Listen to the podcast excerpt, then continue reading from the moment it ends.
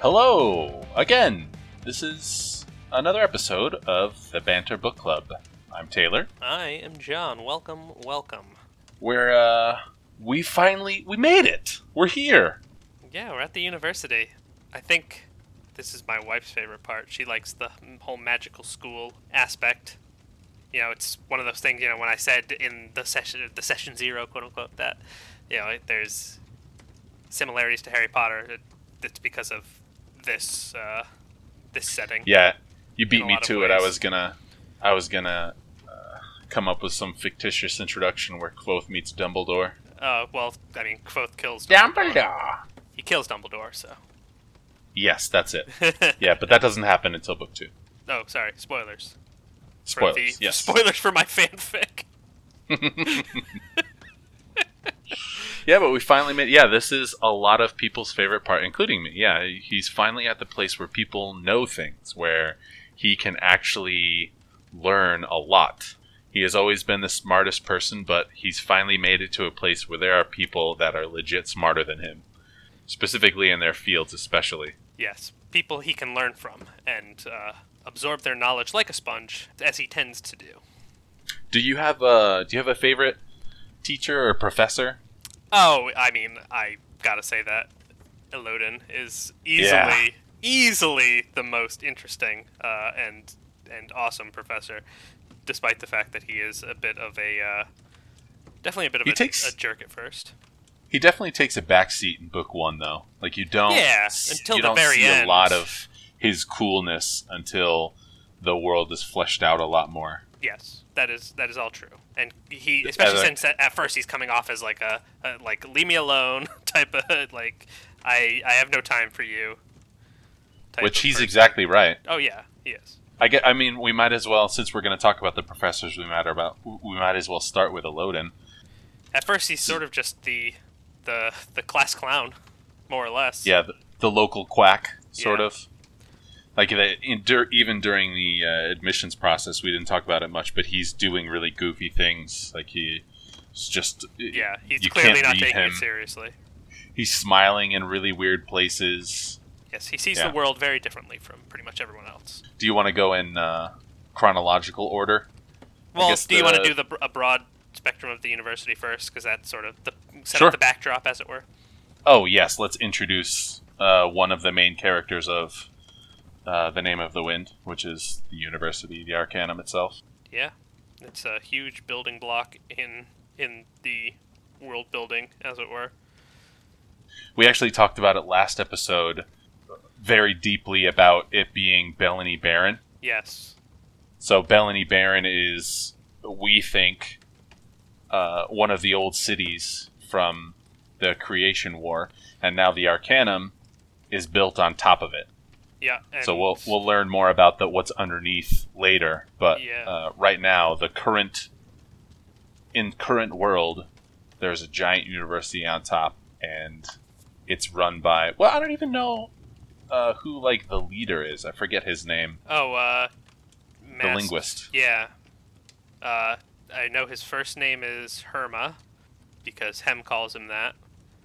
Uh, Worm tongue is coming to mind, but obviously that's, That's, not it. yeah, that's Grima. Um, Chancellor Palpatine. He's definitely Chancellor Oh. Palpatine. it's Ar- Arthur Herma is Master Linguist and Chancellor. so I guess all of the masters are led by, at least in some capacity, by uh, Arthur Herma, or just more commonly known as the Chancellor. Yeah, he doesn't he he doesn't play too much of a role in the first book and pretty Yeah, minimal in the second in the second book but he's definitely a smart guy he's a linguist he seems to be able to He ain't no slouch. he seems not maybe not handle but navigate all of the extravagancies of the masters like everybody they're all Yeah, he's definitely doing a, uh, or seems to be doing a pretty good job as far as administration and, and heading this this team of of masters goes. They all seem to respect him. he's got a handle on Hemme uh, in a way that I've that no other characters do which Yep. seems to be a, tif- a difficult thing in general Absolutely, no one, uh, you know, aside from Brandeur, who just sort of sucks up to him, the rest of them don't seem to like him very much. but he is just sort of allowed to do whatever he wants. He's sort of the the quote unquote villain teacher, if you will. He's the he's the the naughty professor. Uh, okay, that not he's not the naughty professor. He's the uh, you know he's like the Snape, if you will. He's the he's the the teacher. oh man, I don't want to do a disservice to Snape by call by comparing him to Snape. Well, okay, like early Snape, right? Like when it was just, you know, Snape was always assumed the bad guy. Snape was, you know, kind of a, a dick Yeah. to Harry. Let's, let's just be real. He was a dick to Harry for basically all, no reason. He was he was visiting the sins of the father upon Yeah, that son. would be pretty crazy if we found out that Hemme was actually like a pretty like any anything close to Snape. Like if it turns out that Hemme Yeah. is very useful If- in if- some way against the If Hemme gets a, a redemption of some type, that would be that would be that incredible. w- wouldn't be the worst thing in the world. But right now, he's he's very much disliked by almost everyone. yeah. But before we leave, the, the Chancellor, since there's not too much of it, he uh, he's a linguist. In book two, Kvothe goes to him to learn Yllish. Learn Yllish. One of the the lackless box, uh, Kvothe feels some sort of raised, like the wood ar- around the box is raised in some way, and he his first instinct is that it might be a a Yllish story knot, which somehow Yep. in this language, I guess they're seafaring people, and they're very close to knots, or they can they can actually speak with knots. Yeah. And uh, so qu- after finding the chest, uh, he starts to learn Yllish from the Chancellor. I guess not a lot of people in today's world can read knots at all. I think wh- who Yeah. was it? Simmons or not Simmons? You talking about Will? Maybe Willem. Like his grandma could you could read knots, but she was the last person that he knew that could actually read knots. Wasn't uh one of the the girls learning Yllish? I know Denna knows Oh some yeah, sort Denna. of Yllish. Okay, it was Denna. That, She that knew it. I was I thought one of the girls at the school did. What Fela or Mola or something. But I can't. I that could be misremembering. That's not ringing a bell, but I do it's, know it's that Denna, stuff. It doesn't matter at this point anyway. uh, Kvothe actually reads one of the braids that Denna put in her hair yeah. that said it's either beautiful or lovely or something like that. Yep. And then Denna embarrassingly. Anyways, doesn't matter. yeah, that's she that's took it much out later. because because she was embarrassed that someone knew what it meant. But yeah, after the Chancellor, I guess his first run in is with Hemme, obviously. Yeah, in like a class. He is the master sympathist, and Kvothe loves sympathy. And uh, he gets put into. What did you call it earlier?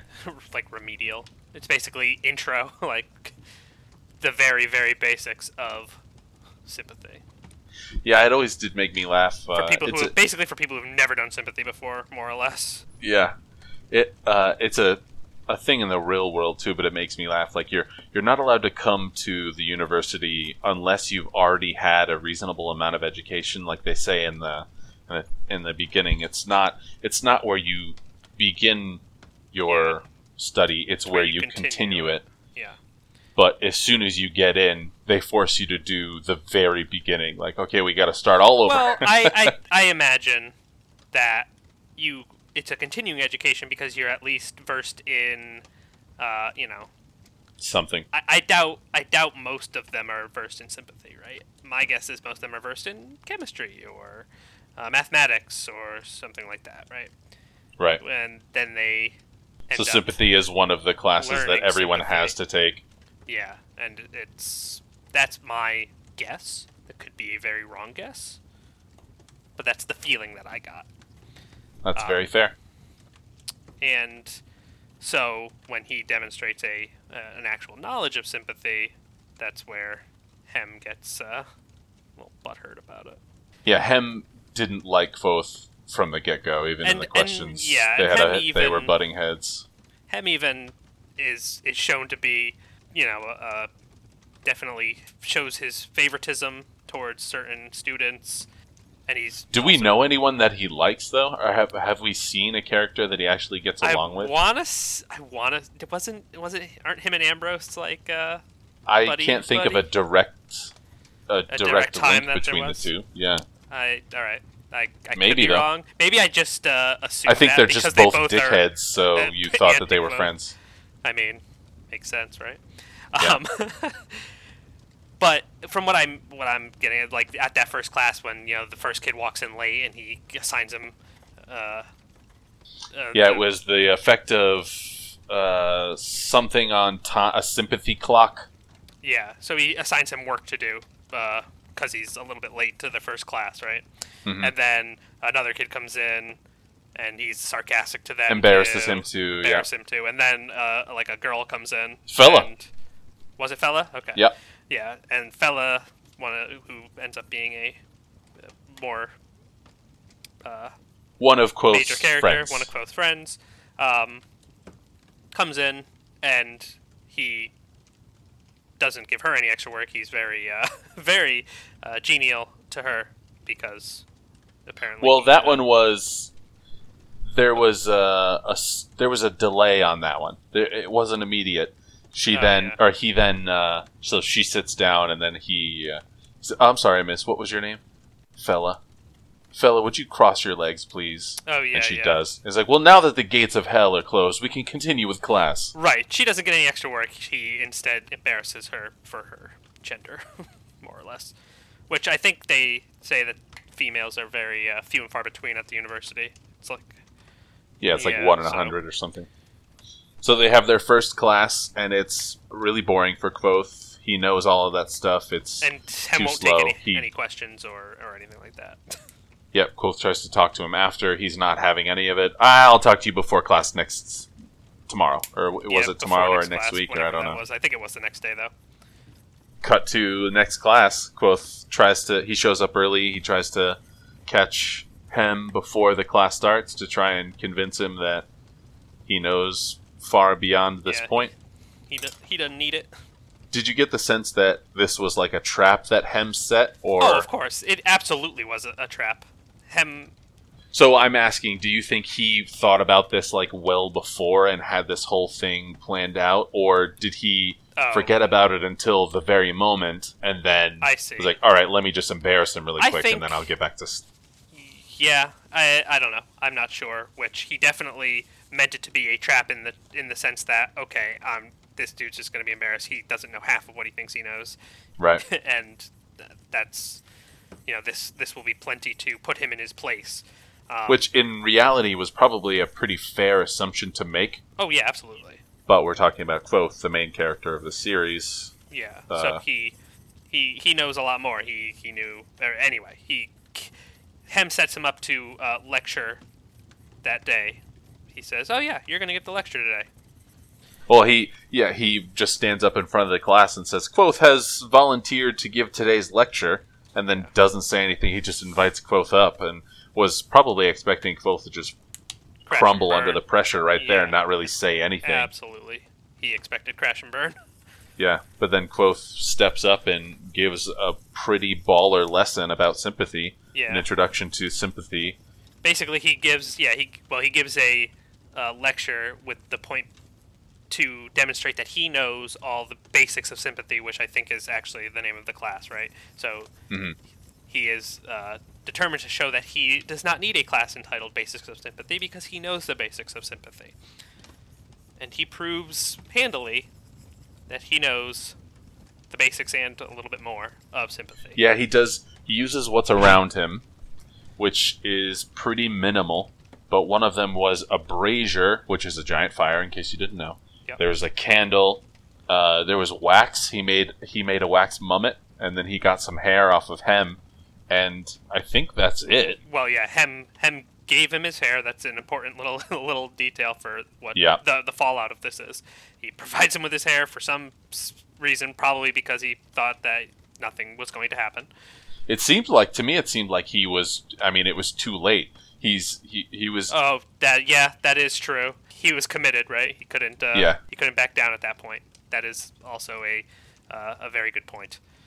both successfully burns his leg kind of significantly. yeah. I guess we don't actually know. Either he's being Oh yeah. kind of Is he exaggerating that that he blistered his leg up to the up to the knee, or is he? Uh, is that actually true? Right?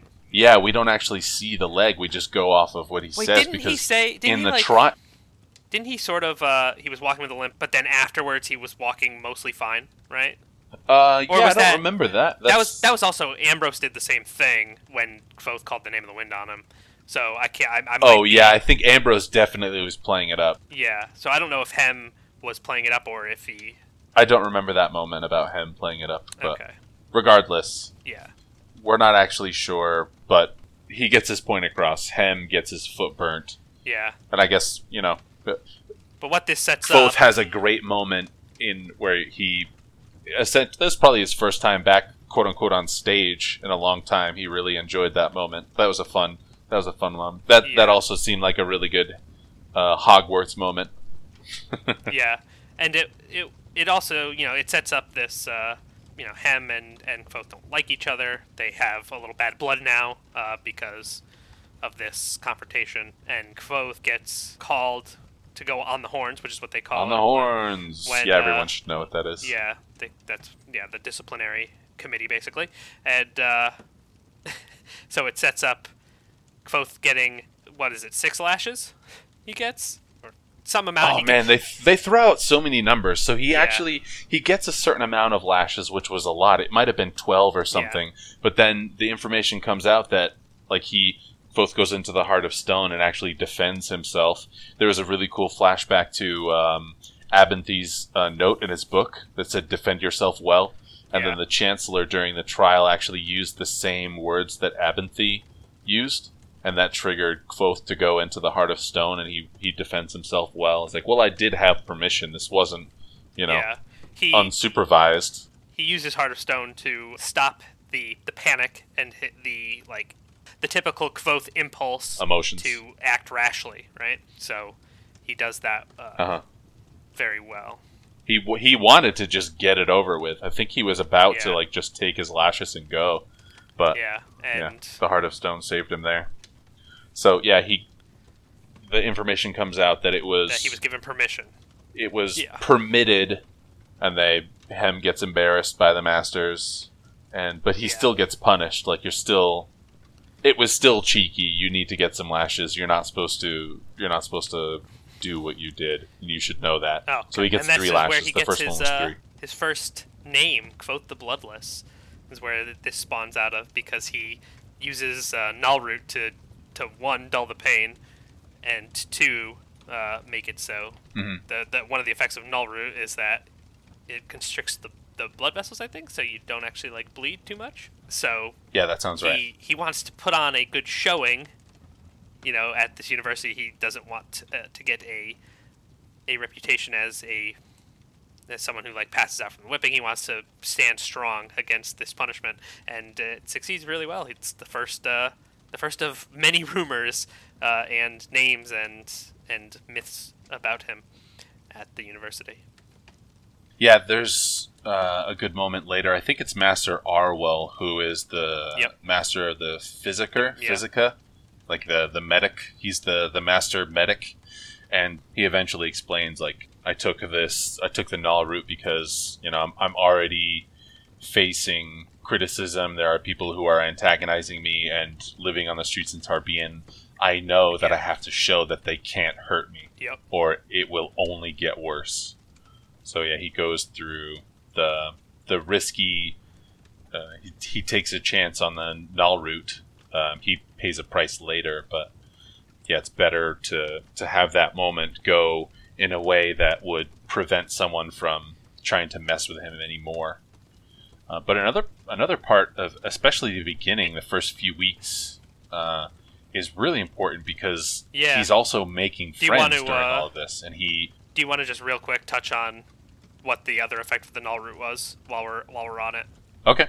So he takes the Nahlrout. It does what it needs to for the for the whipping, but he tries to go to the uh, the archive again. So he had gone in and, and gotten into to- tomes, tombs, but he doesn't. There's not enough uh, information for him there. Like he's trying to find stuff on So on with the the- He's trying to find uh, stuff that he, you know, information that he wants, but he it's not it's not enough. It, it's not what he was expecting. So he um, gets punished for giving him the Hemme the hot foot, uh, but that is also that also ends up being proof that he has mastered the basic concepts of sympathy, which was the the bar that everyone has to pass before they can actually enter the ranks of the Arcanum. So he becomes an E'lir, that's the lowest rank. Once, so he gets punished for it, but then that is proof. So it's kind of like a a, a victory for him. Actually, it's a giant victory for him. So he gets whipped, he uh, gets stitches, and then his first, the first thing place that he really wants to go is to the library, so he can look at the the part that was restricted to him previously. Um, but yeah, the the Nahlrout has a side effect. While it's less than some other drugs that he could have taken, it is still significant enough where his his mind is really clouded, and he has that uh, Yeah. the first awful like the the beginning of the pissing contest that would be Kvothe v Ambrose. Ambrose. Yeah, Hambros. Ambrose. So it does bear uh, mention at this point that when he had initially gone into Tomes, he was asking for information on the Chandrian because that's obviously what he's trying to do, and he was taken aside by Master Lorren when you know he was shown the the request log basically that Kvothe is looking Yeah, the for. scriv. Yeah, that Kvothe is looking for for information on on these things that some people would see as you know fairy tales and, and not a worthwhile pursuit. Um, so Yeah, Master the- Lorren basically politely tells him, "Don't waste your time on this." Yeah, Now- you've been googling. You've been googling some weird stuff, and I don't want you to Look, uh, I've been looking at your search price. history. make sure you log out after you're done, yeah, uh, or everybody's going to know what your business is all about. yeah, And he crosses his name off of the ledger and asking about the Chandrian and the Amyr. And uh, it, but he does have it, it is a, a nice moment. You start out thinking that he's like, um, don't chase childhood stories, but he actually clarifies himself as like, I'm not saying don't look for these things. I'm saying don't appear to be looking for these things yeah. because that's the actual important part. Look, you can look at all the porn you want. Just just don't be caught doing it, right? Yes, don't start any search with feet because that'll give it right away. yeah, uh, you know, feet they might be awesome, but you you don't want people to know that you're into that. but anyway, so that kind of also ties in. I'm going to go off on a tangent here to this idea, the theory that Master Lorren is actually a member of the Amyr. Yeah, because he, he crosses it out right in front of the main character. yeah, Somebody's looking for something about the Amyr and the Chandrian, and we see Arwyl cross it off. All right. yeah, Lorren. uh, But Lorren. yeah, so especially um, since the so the archive is like the biggest repository of knowledge in the whole world. I want to say there, you know, there might be some stuff locked in, locked away in like the personal libraries of some nobles and stuff, but for the most part, there are. This is the biggest collection of knowledge. And if you're looking for something, that's probably where it is. Exactly. And so part of what we think the Chandrian are trying to do is to eliminate certain pieces of knowledge that I mean my personal thought is that it's like their true names or or something like that. But not they there's always this reference to Caluptena and ever since the burn like we lost so much knowledge at the burning of Caluptena, blah blah blah. So if you were the Order Amyr, wouldn't you want someone in control of all the knowledge that you're trying to preserve. Yeah, that would be. I mean, especially if you can find your way into becoming the master of that place and have Exactly. control of how that information is being stored or and protected. or retrieved. Would go back Yeah. to uh, to your Chandrian alert systems, your CASs, right? Uh, puppet and with the with the candles in in the room below the four plate door. Yeah, I mean, is it important that the four plate door is in there? Uh, I mean, probably. I mean, imagine what could maybe behind the four plate door is the is the knowledge on how to you know where Haliax got his power type of deal. Like, Man, I've I've read I've read slash listened to the first book like three times in the last few weeks since we started this, Yeah. and the second book a couple more times, and I still am not exactly sure what is behind these certain things. Like what's in the lackless box, what's what's behind the four plate door. Yeah, I think it's Like, all theory at this I- point. Like, Yeah, I don't really I don't know why, but no guaranteed answers. it's the number four that gets me. Like I feel like the four plate door has more to do with those, you know, Four the, doors of the mind, or the four doors of the mind than it does to uh, being a direct door between this world and the Fey realm. Like, is this the door that Jax built, or is this the you know the entrance into the house of the Fey that Jax built? I don't know I mean, seems like a lot of people believe that or maybe there is some some hint that that's what it is but yeah, Valeritas. I don't know. Who knows, man? my first instinct when i read the book the first time was that it's related to the four doors of the mind and i haven't been able to let that go since I mean, it could be, and it, it, there's every possibility that the four doors of the mind have to do with the creation of the Fey realm, and and going like going in between those doors is maybe what lets Shapers do what Shapers do, and that's how they created it in the first place. But so anyway, so he he's got but this is that is a big moment for Kvothe when he goes Yeah. through the first time he sees these these four plate doors he runs his hand over it i think there's a there's like a a d&d not guideline but like a hint like a good way to play d&d is to describe what your character is doing instead of just saying i do an investigation check. And one of the the one that always comes to mind is my character uh, runs his hand along the walls trying to find the edge of some like the, a crack to some uh, entrance that might lead somewhere or yeah. you know some sort of seam that leads to something and, and that's what Kvothe does in this. He runs his hand along the entirety of the four plate door and finds that it is completely smooth there is no there's no separation anywhere in this door did we it's and they're made out of stone right for sure it's not copper Uh, I don't know if they say what the door is made out of. i was going off of the Of the title, the title of the third book was the Estone. I thought the, that's the doors. The doors of stone. It had no hinges, no handles, no window or sliding panel. Its only features were four hard copper plates. Boom, copper. Okay, so They were the set flush copper. with the face of the door, which was flush with the front of the frame, which was flush with the wall surrounding it. You could run your hand from one side of the door to the next and hardly feel the lines of it at all. There you go. In spite of these notable lacks, the expanse of gray stone, undoubtedly a door, In well, spite of these go. yeah uh, so it is there is copper plates. So there's copper okay plates so on a stone door. each copper plate had a hole in its center. And though they were not shaped in the conventional way they were undoubtedly keyholes. The door sat still as a mountain quiet and indifferent as the sea on a windless day. This was not a door for opening this was a door for staying closed. In its center between the untarnished copper plates a word was chiseled deep into the stone valeritas Valeritas. okay And, wow, I uh, don't remember it being so detailed. I, I always thought I, I I remember the copper, and I remember the part where it said it was flush. But that's that's really detailed. Each do- each plate has a keyhole. Yeah. I feel like that's yeah, that's more evidence for the four doors of the mind, seemingly, or maybe, yeah.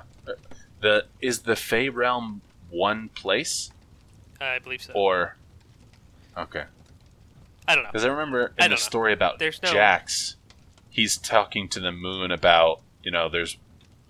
There, yeah, this too far. We'll get back to it. Yeah, I don't know But that it- that's that that's the door to the Fey realm, but Yeah. In any case, this has sparked a serious amount of intrigue and mystery, and has become the puzzle for Kvothe that will be recurring for him.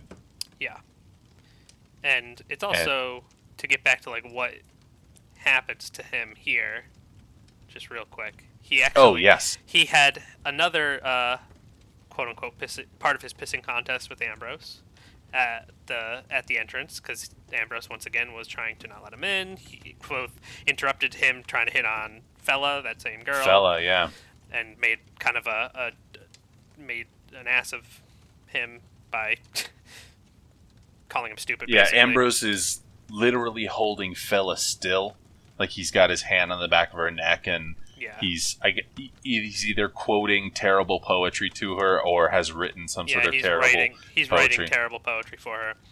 But Um, he is one of the most powerful, or his father is one of the most powerful people in this kingdom. So she's kind of at the whim of of, yeah, uh, of this spoiled brat. Yeah, everyone knows how he treats people that he doesn't get along with, so their people are acting in a way just to avoid getting on his bad side because they don't want their Yeah, uh, there was some family's debt to be called in and they like lose like he he is a horrible person and will ruin your life. Yeah, who's the girl? What's the name of the girl that they uh they say he like she was like supposed said she was gonna like supposed to marry him or whatever, and she I can't remember. Oh, and the then she she just disappeared. Yeah, a lot of people think that's Auri. Huh. A lot of people think that. Okay. Hmm. I guess I could see. because she like I a lot don't lot of people think a lot of people uh, look at her mannerisms and the way she acts very proper and and think that she is probably a princess royalty. was a royalty. Yes, yeah. I don't doubt that, but for some reason, I think I think highly of Auri, and I think very low of uh, Ambrose. My guess So to me, be- it seems like she, like Ambrose, could not have that kind of full effect on her. Although she's that may not be true. clearly cracked. Like they say it a lot. Like if she was, if if people found out that she was there, they would drag her to the rookery, right? Something happened where she's a bit off. She's off in the best way. I love her as a character, but Right. she's a bit off, and they would drag her to the rookery because something happened that messed with her, messed with her mental faculties a bit.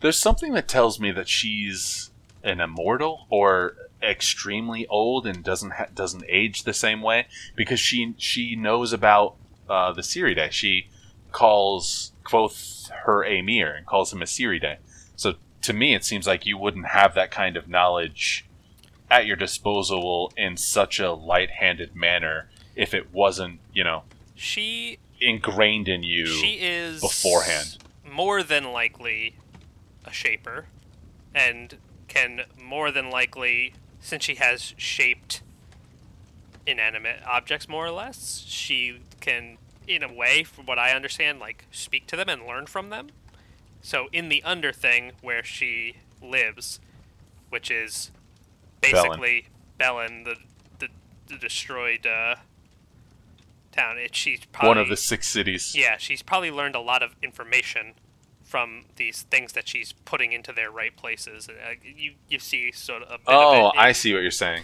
yeah. You you learn a bit of it in the slow regard of silent things. I still haven't read that. I'll have to read that. Let me write Yeah. this down.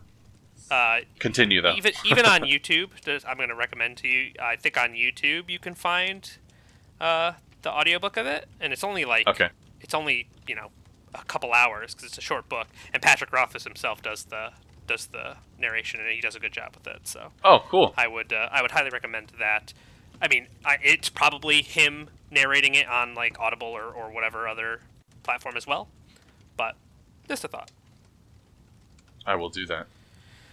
Yeah, because I def- that's knowledge that I don't have that would be able to inform me more. But I don't know. I it's that's also a mentality that I have as a person. Like if uh, if I don't get along with someone, it's important for me to uh, act as if I don't know them and have never known them, or they have zero effect on me whatsoever. Kind of the same way Kvothe does with the with Hemme. Yeah. Like if if I were going to get lashed, that's exactly how I would want to do it too. so you're saying that that's why you act like I don't exist half the time. No. Do I act that way? No, no. I'm I do. I I'm know that. I am hard to. I can be hard to reach. I am joking, 100%. That was all for the, that was all for the banter. So Kvothe and, and Ambrose are having this this standoff more or less. It has the benefit of it does uh, sort of free Fella from Ambrose's attention, and she Kvothe, quote unquote, wins this argument, yes he but he loses hardcore Yeah. right after. because Ambrose becomes seemingly genial, and uh, he says, "Oh, yeah, you can go in. I'm not The effects of the Nahlrout are kicking in real hard right now. So Kvothe isn't He's- thinking straight, and He's clouded. so you're not fire is not allowed in the in the archives in any way, shape, or form, uh, at least for students. And Kvothe, I think, knows this. I think he was told by someone, but it uh, escapes his mind, and because he's being told, oh, the sympathy lamp to go into the the, the stacks, which are kept dark, is uh, is so much to rent. But Kvothe doesn't have that because, and Ambrose knows that he's you know not well off. Blah blah blah. So Ambrose sells him candles, which Kvothe lights him and goes into the stacks, and Ambrose doesn't put him on the ledger as if as if he let him in. Here, I'll do you a favor. yeah, he basically sets him up to Steals a talent from him too. You Yeah. need to pay your stack fee. yeah stack fee. Steals money Hits from him with the uh, the pizza store's clam eyes. Hey, go get me the clam eyes out of the Oh, back. yeah. Give me a dough patch kit. at uh, at uh, Holiday Hill. It was like a day camp. They they had ones like, uh, oh, I need a bucket of elbow grease. Go get me, go get me a bucket of elbow Yeah. grease. Go, or a bucket of steam. I think uh, really common ones are like crazy. um, headlight fluid. Like a parent will send their child into the auto shop to buy headlight fluid. Wait a second. That's another good one? There's Whoa. a restaurant one. I'm learning where, all uh, these things I have to do to my kid. Apparently, headlight. There's one where you, you know what a hot well is on a, like a in like a restaurant. Mm, nope. So it's just like a small faucet that will put out a small amount of hot water, Okay. and uh, you tell somebody to drain it, and then you come back in like 15 minutes, and they're still standing there like draining hot water. What or are you, just doing? see how long it takes them to realize that it would it will not Yeah. run out. I, I wonder I don't think I've ever gotten. if we ever do. I honestly have never gotten like asked to do any of those like hazing type things. Like I, when I was at Holiday Hill, other people, like people that were perceived as stupid, were told to do, to go get you know the bucket of elbow grease or, or the bucket of steam or whatever. But that never happened to me. I think uh, I never. They might have quote unquote gotten me, but instead of coming back with clam eyes, I just came back with clams. Like we had clams. It's like I don't know why you called them clam eyes, but here are the clams. Here you go. You can uh, you can pull the eyes off of that. I do like the idea of those though. I want I want people to write in any or all of those yeah. if they know any. Yes. Because I'm sure there are some really good ones for you know places that aren't restaurants. oh yeah. I'm sure. I'm sure there's great ones for uh, all over the place. yeah, hazing, Yep. Little ha- funny, hazing rituals. Yeah. classic humor. Yeah, definitely not bad stuff that gets uh, people killed. Yeah, no gross ones either. I don't want to hear about those. Yeah, just just just ones to that anyone with common sense will not uh, not fall for. Yeah, just know the ones that I'm asking for and give me those. Uh, Basically, yeah. I mean, that's. I think that's. we can all agree that that's what you want. So, okay, so yeah, this is actually a good moment too. So he goes in with the candle. He quote unquote wins, but then loses hard, loses a talent, and uh, yes, the beginning of the pissing contest with Ambrose. So he's in there, and then Scrivs find him, yeah. and uh, uh, Master Lorren arrives, and there is a line that happens right there that I love. I can't remember all of it. What, do you remember what it was? The What wise men fear? Um, The anger. Yes. that- yeah. So a wise man fears three things: a sea and storm, a night with no moon, and the anger of a gentle man. Which Lorren Yes, is a very is. gentle man, and he was fuming. And so that apparently that's like you never see emotion from this guy, and this is like the one. This is his one thing. This is the thing that sets him off. And Ambrose has tricked both into uh, into committing that that sin, as it were. So there's a an inquiry, and it, what it ends up in is Kvothe gets banned from the stacks. for good Yeah, from indefinitely. from the library. Yeah. yeah, yeah, banned from the archives indefinitely. The thing he was looking forward to most at the university has now been. Uh, He taken- gave it away. He gave it away by with the, the Nahlrout that that earned him his first nickname and was a source of power for him. Yeah, and I'm I, Bit him in the I'm butt. sure that people have called both uh, like a Mary Sue, like a a character that is too strong, knows everything, has no weaknesses. Oh no, I can't imagine. completely. I can't imagine you that someone would think he's wholeheartedly disagree. Yeah, because he frequently throughout the books, and because you know where he sort of ends up, he frequently makes incredibly poor decisions. So Yeah, if I, was- I guess someone might call him that, and they'd be wrong. I think that's and what they would be yeah at. that's what i'm saying. They would be very wrong and this is a great example of that. In dealing with the lashes he has decided to uh, take a drug that would you know make that moment more advantageous for him and then completely ignores the side effect about it. Just kind of can, makes it a classic teenager i'm invincible sort of actions and goes to the library even though it's he should not be doing that Yeah, I mean, there's probably nothing wrong with going to the library, but once he saw Ambrose was there, it, Oh, you know, yeah. you know, there was plenty of times when he could have, when when common sense could have kicked in, but uh yeah, they did not they did not, he to his detriment.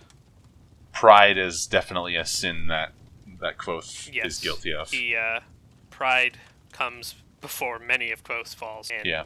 yeah, so he gets himself banned from the archives on Master Lorren's bad side. So we were sort of talking about uh, we talked about Hemme and we've talked about Lorren. There's really not much to say about Brandeur aside from the fact that he's Hemme's crony and whatever, whatever way Hemme leans, Brandeur will lean. So Kvothe at this point has made enemies of, well, quote unquote enemies, of three of the of the masters. But it's not all bad because he oh yeah, he gets on. Um, what was the artificer's name? well he's he's sort of on Ar- Arwyl's you know at least neutral if not leaning towards good side because he He's on his good side before from the lashes thing.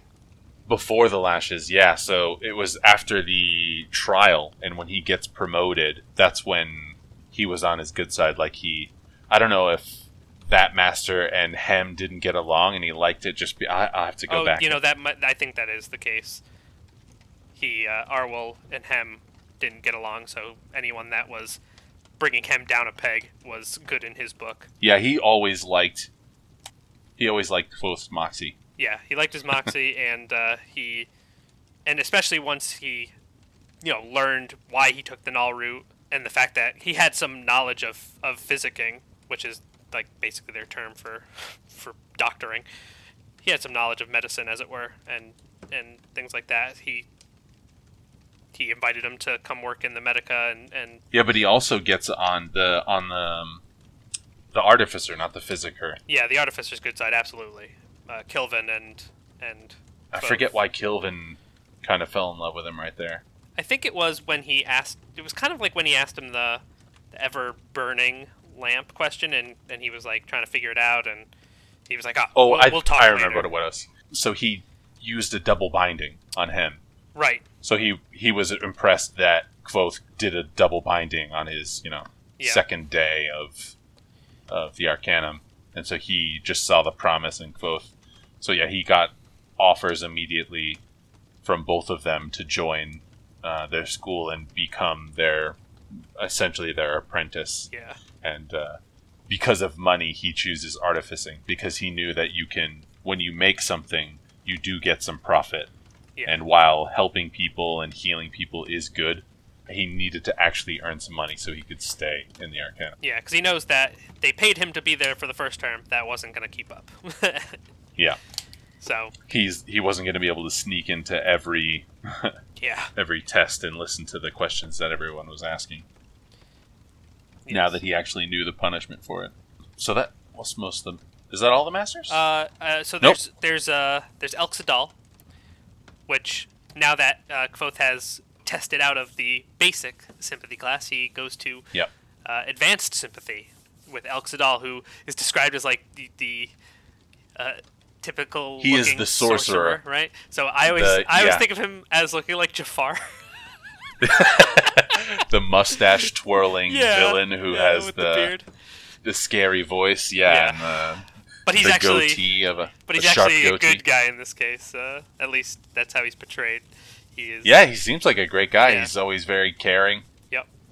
He's And been looking after. He keeps. He seems pretty neutral for the most part. You would think that Kvothe, who loves sympathy, would have a, a real softness for uh, Elxa Dal, the the master sympathist. But uh, yeah, they stay stays pretty neutral at least until book two. They get a little better, or yeah, they they get along. He seems he seems like Yeah. a nice guy. and Kvothe excels in his class. Uh, they they do like dueling. Uh, so basically, you know, as opposed to attacking each other, they're trying to ex- exert their will against each other, right? And Kvothe wins and wins and wins and wins and wins. He's the top of the class, more or less. So Undefeated for Yeah. years, right? Or oh, Yeah. for many many terms. but he also Only until learns through uh, an accident where where Kvothe's opponent gets binder's chills that Elxa Dal knows the name of fire. I'm pretty sure he calls the did fire. did he show it in the class? I think that was just a naming thing. I think the uh, I know Kvothe was having a conversation with him in earnest. That might have been actually the beginning of book two, when I think it was Sedal that came to Kvothe and said, uh, kind of gave him some strong hints, told him the story of the uh, the ignorant Edema Ruh. I think it was. I'm pretty sure it was in book one because I haven't listened to book two in a while, like a, a- Okay. a while. And I want to say it's after the binder's chills thing. Kvothe is they're like around the fire and like holding their hands up to it, and Kvothe sees the ring on on his finger and asks what it was, Oh, and it says, "Oh, I it, it's a ring that shows I know the name of of of fire." I see what you're saying. I d- actually don't remember that part, but I yeah I, I do know that uh, calls fire directly in front of Kvothe uh, when Kvothe kind of asks him about it. yeah, When they're talking about naming. I'll have Yeah. to I'll have to look up when that moment actually happened. and th- that, yeah, that's he's a- also an a cool interesting an interesting thing where like he's like, "Oh, what do you know the name of anything else?" And they, it sort of uh, broached that asking someone That's a very personal question. know is a very personal question. Yeah, Yeah, not just That's in like- the sense of uh, getting to know your enemies, quote unquote. Like if you know what names they know, you can counter them or something. But right. just yeah, And that also ended up being a really cool moment for Elodin. It's like I don't know how many names he knows, but I know it's more than it's more than a few. yeah. So that's Elxa Dal. There's not much said about Mandrag. He's the chemistry uh, master, and I think which they- is written off because Kvothe isn't super interested in chemistry. Yeah, and I mean he's painted as a bit of a stickler, I think, but for the most part he's he's just kind of there. Then that leaves, There's only so much book. yeah, that well that leaves what Elodin, right? He's the last master we haven't talked about. One of the things that I wanted to talk about a little bit more was like this is a coming of age tale, and one of the major hurdles that Kvothe is having is making friends or Oh, yeah. keeping friends Yep, yep. or you just na- you know navigating life as a teenager especially while going through one of the most rigorous tests in this world that is the arcanum and he's doing it as a poor child already making enemies in the first day two days and he started to he, he is immediately connected with the people that would become his closest friends. I think he meets willem. Willem is this is a scrib in the library when he first arrived before he actually entered the arcanum and then uh, later runs into him again and is introduced to uh, Simmon, one of his other best friends, who is actually royalty. He is the son of a duke in the kingdom, but that's not talked about much until later. He's just kind of like a normal, smart kid. Obviously, these other guys uh, are not as bright as Kvothe, but they don't have as many of the disadvantages. They don't have the money problems that he does. They're also pretty secure with who they are.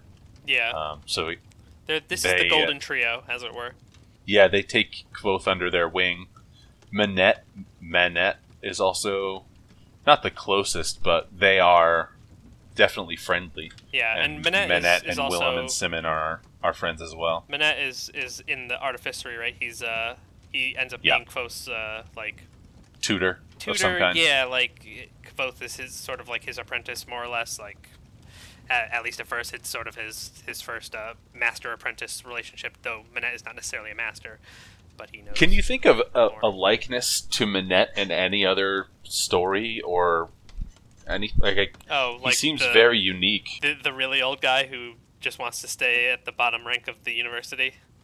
I mean, it doesn't need. I don't even think the description needs to include him being the bottom rank. You know, it's just like I don't. I don't know who's his who is his closest likeness. Like, imagine if if Hagrid was a student. Like he did all of everything that Hagrid did, but he was a student also. He wasn't actually a staff. He but he like goes out of his way to help a lot of the students, and he just loves it there. Yeah, I don't know. I, I like I like that character, I can't and think he, of, uh, that seems really unique. Yeah, I can't think of a parallel in in anything, at least not off the top of my head. But yeah, so he makes friends with these people, and he goes out of his way to make sure that he that he does not uh, risk his friendship with them. Like he's having he has money issues for a long time, but he will never ask them for money, which I thought I thought that was great. Yeah. I don't Pretty want to talk about my financial history right now, but that seems very real. I mean, it's uh, it wasn't it a quote of his father's? Something about I can't remember the exact. the quote. best way to lose a friend is to borrow money from them or to lend money to them. Yeah, I, I I think it's said a little more poetically than that, but that is the absolute gist of it. How dare you? Uh, you know, look, your That your was words- verbatim. It wasn't. Fine. But it, that is the absolute gist of it. Is if you borrow uh, money or lend money to a friend, the friendship is probably going to be over pretty soon. Yeah, the, the, I think the sentiment was also friendship lasts through a lot of crazy things, but if it's money related, that's uh, that's a tough one. Yeah, he's got his friends. He's in the university. He's had you know a few a few struggles. Before uh, we get to Elodin, his friends they they tell him like to advance to the ranks. If your goal is to advance to the ranks and get to Alpha and get your Giller as quick as you can, you kind of want to suck up to one of the masters because they are the ones that have to Sponsor you. Uh, yep.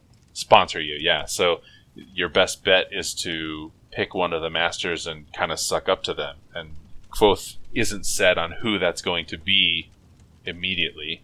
Kilvin is the um, obvious answer because he enjoys artificing and Kilvin likes him, and, and that's the obvious one. But Kvothe loves naming. Like he is super curious about the name of the wind. The name of the book is the name of the wind.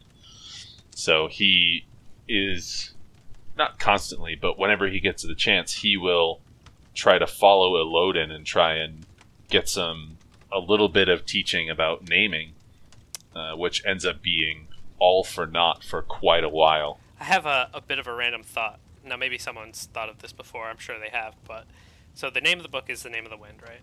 And Uh-huh. at the beginning of the story, or at some point, I think it was after he sees Ben, he says, like, you know, as as Kvothe talking to Chronicler, I didn't know it at, but at the time, or I didn't know it at the time, but uh, what I was looking for was the name of the wind, right?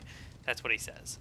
But chasing the name of the wind is also a turn of phrase for just you know Going on adventure. going on adventure or sometimes even wasting time or like going on a fool's errand. So I, there, I think it's chasing the wind. Known as chasing the wind. I think that was one of the Chasing things. the so wind. Okay. not chasing the name of, but yes, Sure, chasing the wind. Kind of the same So thing. So chasing the wind and and I was looking for the name of the wind. So does do you think that this the whole thing is just this is it's his way of secretly saying I was on a fool's errand the whole time. What I was looking for wasn't going to be found. Mm, what do you mean? He, when he, he says that it. in the story. No, when he says, yes, maybe he finds the name of the wind, but that's not what he was really looking for, right? He was looking for stuff about the Chandrian and, and that. So I'm I'm a little curious about what you like what moment you're talking about when you say that it was it's a it's a series of moments. It's it's the way they use that phrase to mean chasing nothing, but also the way he says it to Chronicler is sort of I don't know. It gives more of this uh, more of a hint to the idea that this whole story is not necessarily gonna isn't isn't actually you know Oh, I see what you're You- you- saying. you kinda so, get what I'm- quote unquote, what I'm asking? future. Yes, yes, yes, yes. So, future Kvothe, the one in the present time, yeah before it, the one not in the story, not the child, is the idea of him chasing the wind in his telling of these stories. Yeah, he, I think he says it later in book two. I know the type of story that I'm telling, and it's not, it's not a happy one. yeah Yeah, that I do see what you're saying So, now. like, so yeah, the the lines about him chasing the wind are, yeah, the fruitlessness. Yeah, Although, everything everything I like I didn't know it but at the at the time but I was like I was on a fool's errand the whole time like everything I would do up from, up until now was all just for nothing is is what I'm right, I'm not saying that that's what he meant I'm just questioning uh, like thinking about like oh do you think that's what he meant right or or is it more the face value I thing? I my first instinct, my first instinct, and the reason that it took me so long to to know what you were talking about really was that in book two, the whole idea, it, it, like he gets essentially gets told he has to leave. He can't take, he can't Yeah. sign up for next term. He has to go off and quote unquote chase the wind. But the whole of book two is him succeeding on that he, quest. he does succeed So at it- finding the name of the wind, but his overall goal, while finding one name, is you know a a, a feat and a and an achievement. His it doesn't bring him any closer, really, to like Uh, I mean, it definitely does, though, because Wow. he meets the mayor who ha- actually had that same thought when he was younger and could, w- could afford to, uh, before he was actually mayor, and could afford to think about those things. And they actually came to the same conclusion.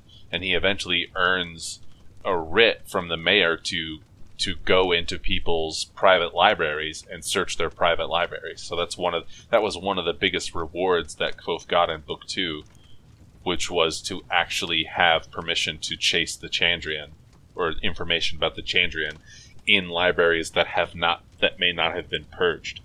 So I guess I, I would I would say that he definitely has made leaps you and bounds of progress, progress especially in, in book two. something, but still hit a dead end and have it all have been for nothing.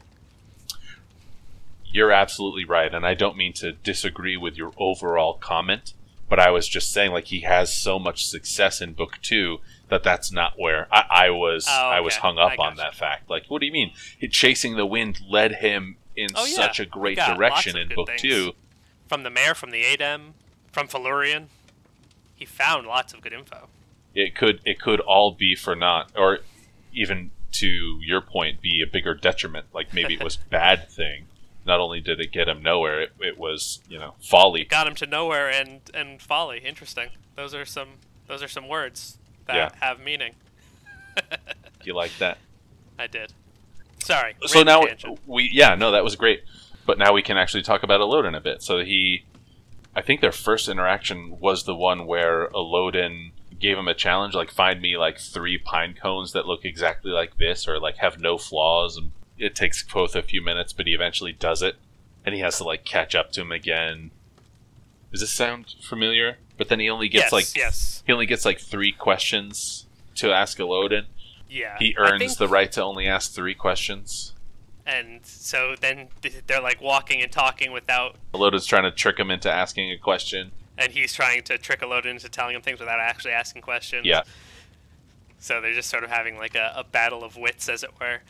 And they eventually get to the rookery slash the crockery slash. Does it actually have a more proper name other than those? Uh, I'm sure it probably does, but I I, I do love the uh, the quote of. Do you know why they call it the rookery? Because it's where you go if you're a raven. I love it. Uh, anyway, yeah. So they end up there. Kvothe sees people that are legit cracked, and they are. It's it's a bit of a a sobering thing. Very Oh, it's called Haven. Haven. Thank you. Yeah. It's it's basically it's the equivalent of like an as- going to an insane asylum and seeing people who are very uh, very Yeah, the book did a way. great job of showing the type of damage that getting cracked can do to a person.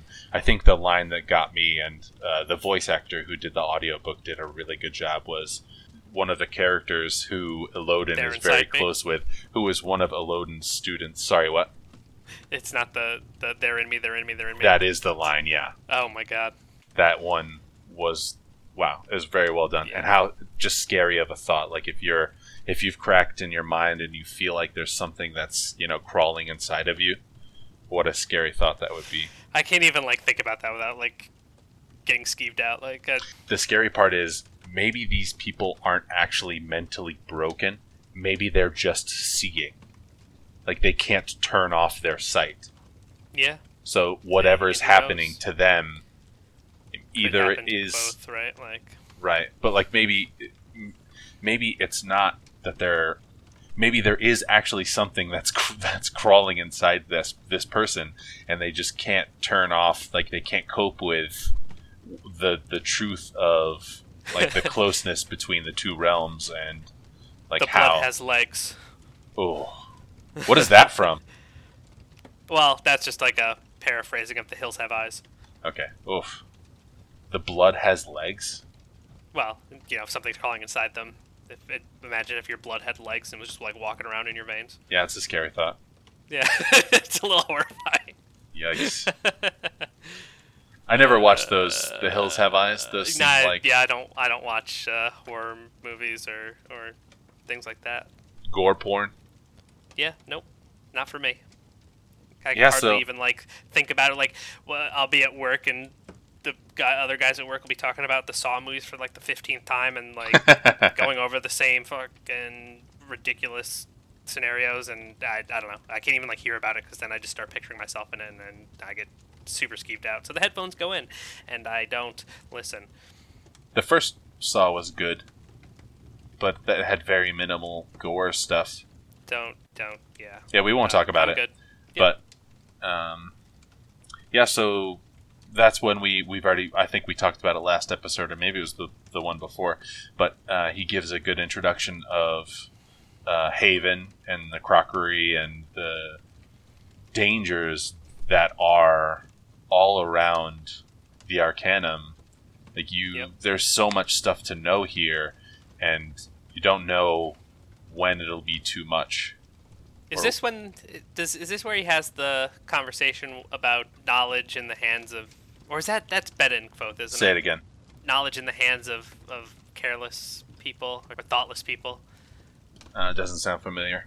Is that maybe that that might be Ben and and Kvothe? It's like uh, Yeah, that could have been. Oh, yeah, you're definitely thinking of Abenthy. Yeah, when he uh, after um, he like sympath- binds his, his the lung Yeah. the, the air in his lungs to the outside. Yeah, Yeah, it, it's not. It's but it wasn't stupidity. It was cleverness. thoughtlessness, cleverness. Yeah, Yeah, you can you can really Okay. get into trouble. So yeah, Kvothe is thinking extremely romantically about learning and Elodin and uh, his possible future. He with Elodin, the two of them entwined in a bed romantically. I know what you meant. Anyway, calling each other's true names. Oh, ooh, baby, now you're talking. no, but yeah, he he wants he idol has idolized Taborlin the Great for That's the next so much. chapter of my fanfic. Sorry, keep going. Call me by your true name. Oh yeah, there it is. yeah, because they end up in a room, and Elodin starts doing the Taborlin the Great story more or less, but he's like, Elodin the Great was was trapped in a room with no no doors or windows, and because he was he cracked or yeah, he was was to have there. He he, he was, the chancellor, which is also uh, an interesting bit of information that comes out here. He yeah, was he was the chancellor like four years previously, and then he somehow ended up as a patient in Haven. Either he cracked or something happened. I think he also. I, I don't know if he was a namer before when he was a chancellor. I don't know if he was a namer. I don't know though. But yeah, so he went through some sort of serious ordeal, got put into Haven, and there is a lot of mystery as to how he either escaped or got out. Because I imagine if you escape, they'll get you and bring you back, or Probably. If you're if you're definitely uh, still not right. or or maybe I mean if you escape in the way that uh, Elodin might have, or if or the way that Taborlin the Great did, maybe they know that you, they can't keep you there, so Yeah. don't bother. I mean, they they changed the room. That's true. Because he he's like demonstrating to Kvothe his power more or less by emulating that Taborlin the Great story. Like, oh, he, he knew the names of all things, so he said break, and the stone broke, but the stone doesn't because then he's like looking at it. He's like, huh, they changed it, but then he he breaks it anyway, and there's the copper mesh in it. But they step out onto this balcony, and Kvothe thinks that he needs to jump off. Yeah, yeah. and So Kvothe just is save him. Kvothe is thinking, yeah, really romantically. Like I need to prove myself to him. And when I guess I shouldn't say romantically because I mean that in a in a very specific way that Oh, I know may not be the actual. and, and it's but- it's a very good uh, use of the word. but the Like, audience might not. Like so when I say romantic, I mean like the way that someone would think I- about a story. Like Yeah. a very storybook telling of how someone came from nothing and uh, gained gained the the, boy, knowledge the boy of finds the old hermit in the woods, begrudgingly earns his respect, and therefore gains his knowledge. Right? Yes, exactly. passes Just the like they say in the story. Yes, yes, yes. Yep. So that's this moment. He feels like he needs to prove himself to the master namer of the university because that's what he that is the the type of magic that he really wants to know how to do. He wants to be the next Taborlin the Great. So he thinks he he reads the moment as Elodin wants me to jump off the roof. So he does. And Yeah. Elodin didn't want him to jump off the roof. He wanted to test him to see if he, this is kind of like the Abenthy moment again. Like he's Yeah. Is Elodin any is restraint here. yeah, Elodin is saying like maybe I'll teach you if you're not an idiot or you're smart enough to be safe because this stuff is so dangerous. Like I just introduced you to a character who was so cracked that he's, you know, living in fear, he's stuck in these rooms, he's free to go, but he doesn't want to leave. That sounded like lyrics from like a pretty edgy song, like oh, stuck Oh, yeah. in a room. Yeah, so he Kvothe just totally misreads the moment and jumps off the roof and lands and breaks ribs. I don't he doesn't break his neck or his spine or something, but that is another moment that their stories are told about. Like the Yeah. people tell stories that he made. Yeah, Kvothe made Elodin so angry that he threw him off the roof. Just hilarious. Yeah, which he doesn't change because it's preferable to him jumping off. Like he didn't want the story Yeah. of him jumping off the roof. Yeah, so that's the introduction to the masters and the schools I do just and love, his though, friends. Elodin standing over the like completely like broken Kvothe, just being like, "That was the stupidest thing I've ever seen." Which it probably would be, right? Yeah, oh, yeah, absolutely. But also a little bit in close defense. If you're standing next to somebody who can call the name of the wind, and then they just don't call the name of the wind to, to help you, To save you. I yeah, mean, that's hey, kind of a. He's a master. He's supposed to teach him lessons, right? I mean, that's true, but I don't know if Elodin knew that he was going to live from that. Like, if you. I don't know. It's kind of like when people say, "Oh, well, if someone's gonna do that, they they deserve whatever comes to them." You know, like it's like you gotta let. In some cases, uh, survival of the fittest needs to happen because for the for the benefit of the species. And if someone's stupid enough to jump off a roof, Yeah, Elodin says your Darwin Award is on the ground down there. You want it? yeah, and he's like, "Yeah, I do. Let me go get that." Could Elodin have saved him? Yes, I mean, but it's a brutal do we world. do we know that Elodin knows the name of the wind? I Has know. he ever- I guess, guess maybe- we don't technically know that. I know that he sees. I Like think, he- well, because he escaped that room and got down, I think it's presumed that he did it just like Taborlin because he was he was paralleling the Taborlin Taborlin mean- story, saying it exactly the same way. So the next step in that is he Yes, if you down and if you make that correlation between Taborlin the Great and Elodin, then that that would be a safe thing to bet. but I don't know if that's actually been confirmed yet. I do Oh, know that course. Elodin finds himself in places many times where he's looking at very great places to see the name of the wind. He is he's often found. Yes, he he sits at the House of the Wind and watches it. But also, when Kvothe calls the name of the wind, Elodin calms the storm inside him. Oh, Poom. Yes, you're right. Yeah, yeah. Perhaps that means he knows the name of the wind, or maybe that just was him being able to see, like, and calm both, like knowing his true name. Like, there's there's multiple possibilities there. But Yeah, but just knowing that little bit, I bet possible. I bet he does. I mean, he is the master namer, so it would make a lot of Yeah. sense. But that's a small detail that doesn't uh, doesn't mean too much right now. Yeah, what do you think? Uh, is that a good a good place to to break? And the next time it would be what like uh, Auri and Imre, Auri, yeah, Imre, yeah, those are yeah, more feuds with Ambrose, and yeah, the of classic nature. hijinks of the Arcanum. Yeah, we'll Yeah. continue on in the very set the beginning. stage, told a few of the early stories, right? Yeah, Thank you for tuning into this episode of the Banter Book Club. next time on the Banter Book Club. What happens when Kvothe goes across the river? oh, and then he, he and I think that's like where he, gets his uh the the loan from from Devi. Oh yes, stuff. So like yeah, there's a lot of good a lot of good. Uh, he meets up with uh, Denna. It's girls. Girl. Next next episode's girls. Girls. Because they, they, he, he rescues Fela. He sees Denna again. He meets Auri. But uh, I have to, I have to go because my dog is acting like he has to go outside. So Okay. I'm gonna I'm gonna step away. Okay, goodbye, everybody. Bye.